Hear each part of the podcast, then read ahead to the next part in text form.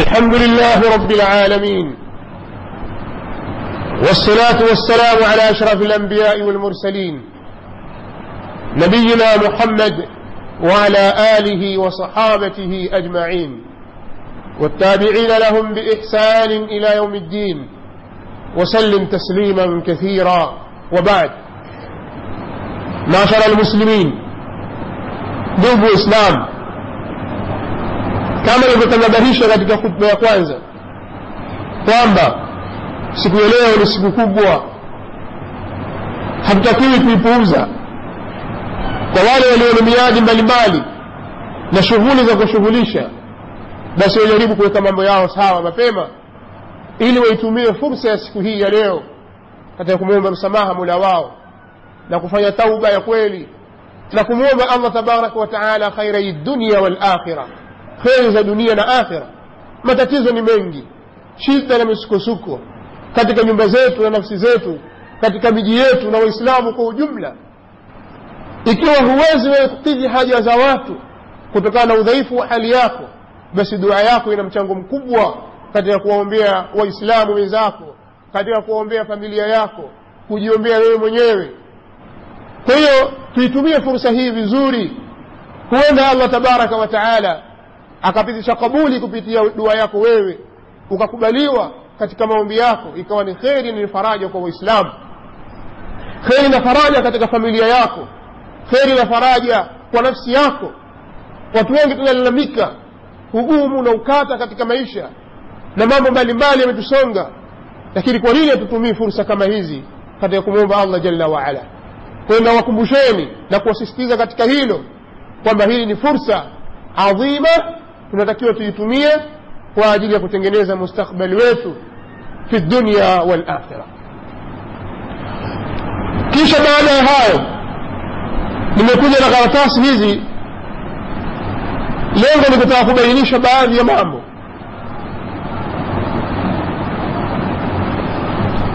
Ambayo yanafungamana na leo siku ya arafa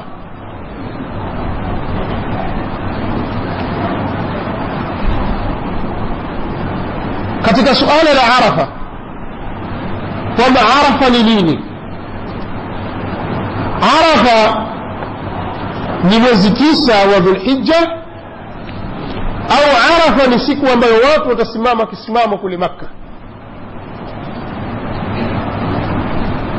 nimeona nitanabahisho hili kwa sababu ya hali fulani ambayo iko nayo ni hali ya ubabaishaji ambayo inafanyika na baadhi ya walinganizi.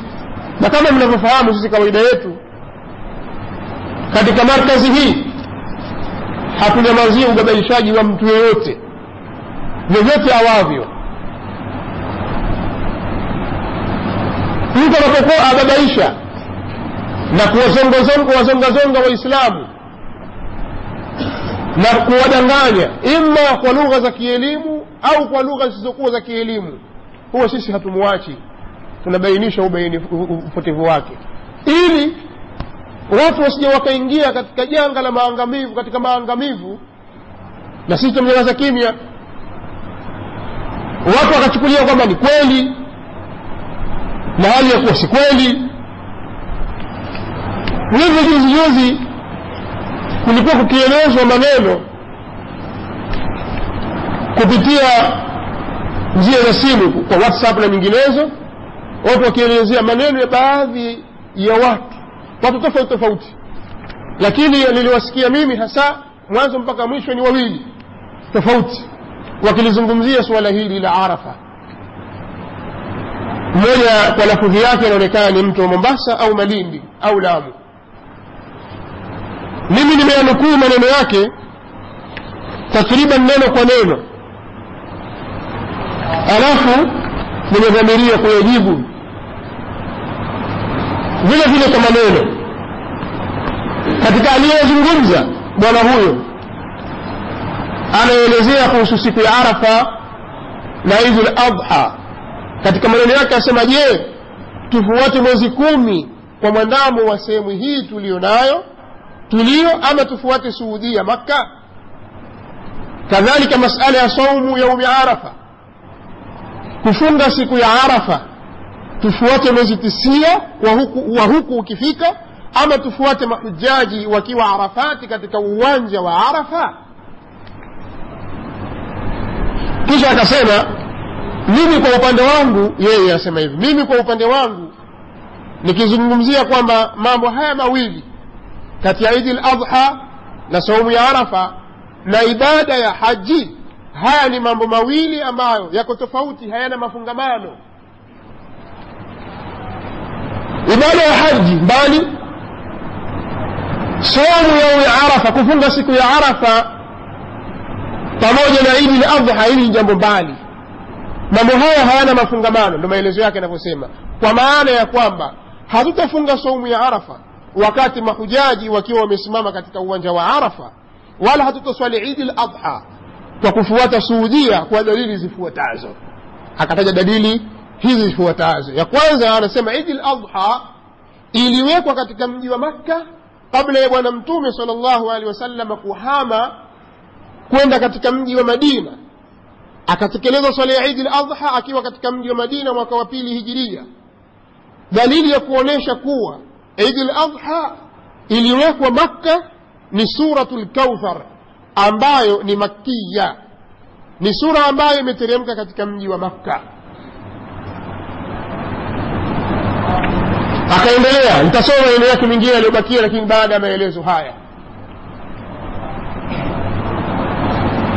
Mzungumzaji huyu anatuambia arafa na idi ladha ni vitu hivi viko mbali na suala la haji ni kitu mbali. Havina mafungamano yoyote. Jawabu ni kwamba si kweli. Arafa pamoja na idi yake idi ladha vitu hivi vina mafungamano ya karibu mno.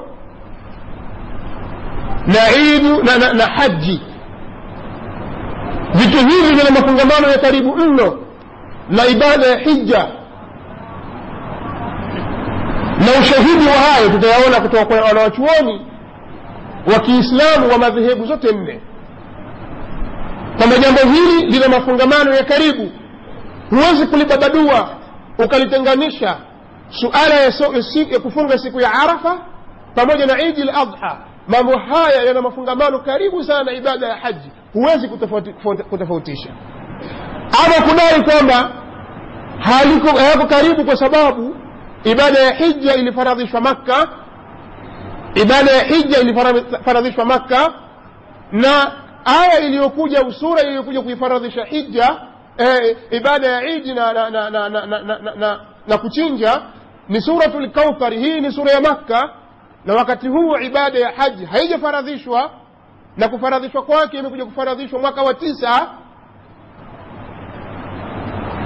Anasema kwamba sura hii suratu lkauthari imeshuka makka jawabu huo ni mtazamo tu mmoja lakini ukisoma hadithi ya mtume sal llahu alaihi waalihi wasallam ambayo imepokewa na sahaba anas bin malik radiallahu taala anhu anasema anas baina rasulu llahi sal llahu alaihi wasallam baina adhhurina idh aghfa ighfaa فرفع رأسه مبتسما فقال أو متبسما فقال أنزلت علي آنفة سورة فقرأها بسم الله الرحمن الرحيم إنا أعطيناك الكوفر الصورة حتى ختمها أو حتى ختمها الحديث. على سمع وقت تلبقوا مليم تومي صلى الله عليه وسلم غفلا تومي صلى الله عليه وسلم على السنزية كدوغو كشاك كينوة كتوشاك هل يكون من يكتب سامو akasema kuna sura imeteremshwa hivi sasa. Kisha akaisoma sura hiyo sura inna atainaka alkauthar na sote tafahamu kwamba anas alikuwa akutana na mtume saa salama madina.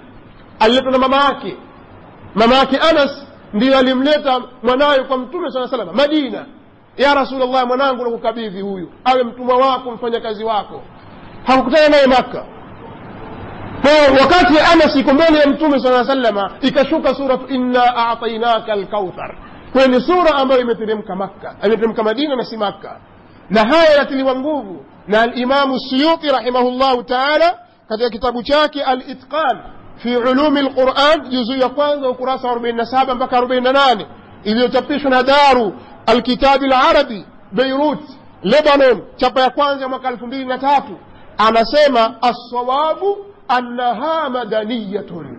قولي سوا سوا نقوم سورة كوثر نسورة إن يترم كمدينة ورجحه النووي نهيل أمن تليانقوه الإمام النووي وتهاون مشافعية نووي شافعي سيوطي شافعي أسمى لما تليانقوه الإمام النووي في شرح مسلم كذلك شرح إمام مسلم ألبقوة شريشة صحيح مسلم شرح يكن المنهاج في شرح مسلم صحيح مسلم بالحجاج الحجاج kisha akaitaja hadithi asema lima akhrajahu muslimun kisha akaitaja hadithi tuliyoitaja sasa hivi kwamba ni ushahidi wenye nguvu kuonyesha kwamba suratu inna atainaka alkauthar yani suratu lkauthar imeteremka madina na si makka. Kwa huyu mzungumzaji anasema katika ushahidi wa kuthibitisha kwamba ibada ya haji imeteremshwa ime, imechelewa na ibada ya masala ya kuchinja ilishatangulia siku nyingi na kuswali idi ni suratu lkauthar kwa nini? Kwa sababu suratu lkauthar imeteremka maka sitambia suratu lkauthar imeteremka madina si maka hoja ya pili anayezungumza anasema riwaya anas radiallahu anhu katika sunani abi daudi akataja hiyo akataja kwa hivyo tumeelewa kwamba idi ladha hii ambayo tunaizungumzia iliwekwa katika mji wa makka ikatekelezwa na mtume saa salama katika mji wa madina mwaka wa pili kuonyesha kwamba haina mafungamano na haji wala haiswaliwi kusherehekea haji wala kusherehekea mahujaji wakiwa katika wadi arafat. Ni kwamba ibada ya haji katika uislamu ilifaradhiwa katika mwaka wa tisa hijiria kwa hivyo mwaka wa kwanza wa pili wa tatu wa nne wa tano wa sita wa saba wa nane mpaka ukafika mwaka wa nane hija bado haijafaradhiwa katika uislamu na bwana mtume sal llahu alehi wasalama akisherehekea akiswali swala ya idi ladha na akifunga mwezi tisia ambayo ni katika mwezi wa dhulhija hii ni ya kwanza. Ataka kusema kwamba mtume saa salama aliswali idi na alifunga mathalani arafa mwaka wa kwanza mwaka wa pili mwaka wa tatu. Hakuna hija. Kuonyesha kwamba hakuna mafungamano baina ya saumu ya arafa baina ya masala ya kuswali idi na masala ya haji hija ilikuwepo hija ilikuja mwaka wa nane hija ilikuja baadaye mwaka wa nane tunamwambia hapana hija ilikuweko hata kabla ya kuzaliwa mtume sal llahu alehi wasallam hija ilikuweko ni kutokufahamu quran waadhin fi nnasi bilhaji yatuka rijalan وعلى كل ضامر يأتين من كل فج عميق maneno haya anaambiwa nani anaambiwa nabiullahi ibrahim watangazie watu hija watakujia wewe hali ya kutembea kwa miguu. Watakujia wewe na kila na juu ya kila mnyama juu ya kila kipando watakujia kutoka pande za mbali kabisa. Kwa haji ilikuwepo tangu enzi ya nabiullahi ibrahim. Ikaja ikaendelea mpaka katika zama za mtume sala salam ukisoma katika zadu utaona kwamba alimamu ibnulqayimi rahimahullahu taala anaelezea kutokana ile hadithi aliyoitaja imamu tirmidhi katika sahi katika jamii yake kwamba mtume sala salama alihiji haja thalatha hijaj alihiji hija tatu hija mbili hajataini fi ljahiliya hija mbili alizihiji yani qabla lislam qabla ya uislam wa hajatun bada lislam na hija moja alihiji baada ya nini ya kupewa risala mtume saa salama baada alhijra kwa hija ilikuwepo na ikawa ina mafungamano na ibada ya kuchinja na ibada ya kuswali ina mafungamano. Sema kitu kimoja tu ambacho watu hawakielewi. Kuwepo kwa ibada ile kuwa iko na suala kwamba sasa ni faradhi